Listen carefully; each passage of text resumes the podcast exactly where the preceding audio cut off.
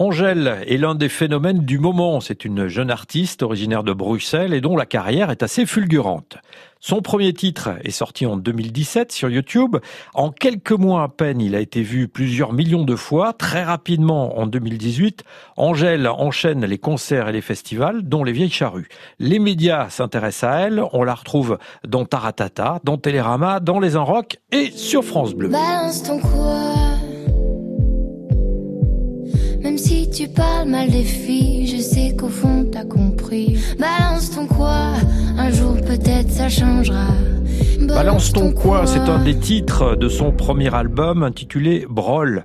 Ça veut dire désordre, foutoir, bazar, bordel en argot de Bruxelles. Ce brol-là qui constitue sa jeune vie de chanteuse, Angèle l'a fait fructifier en famille, car avec des parents artistes, un frère rappeur et un contexte familial lié à la scène, il était difficile d'imaginer une autre carrière. Moi oui, j'ai baigné dans, dans la musique, dans la scène. Ça n'a pas été une évidence tout de suite, mais quand c'est devenu une évidence, disons que ça a été assez euh, fluide pour moi. Maintenant, il y a quand même un, un truc de très fort, c'est qu'on a tous vécu des moments de scène. Et la scène, c'est quand même ce qui nous lie de manière très très forte. Et les moments de scène, c'est des moments intenses. Je dirais que la musique, au final, euh, c'est pas tellement ce qui nous lie, mais ce qui nous lie vraiment tous les quatre, c'est la scène. Angèle est en tournée en ce moment. Elle est programmée au festival Aroc à Saint-Brieuc, dimanche 9 juin. Balance ton quoi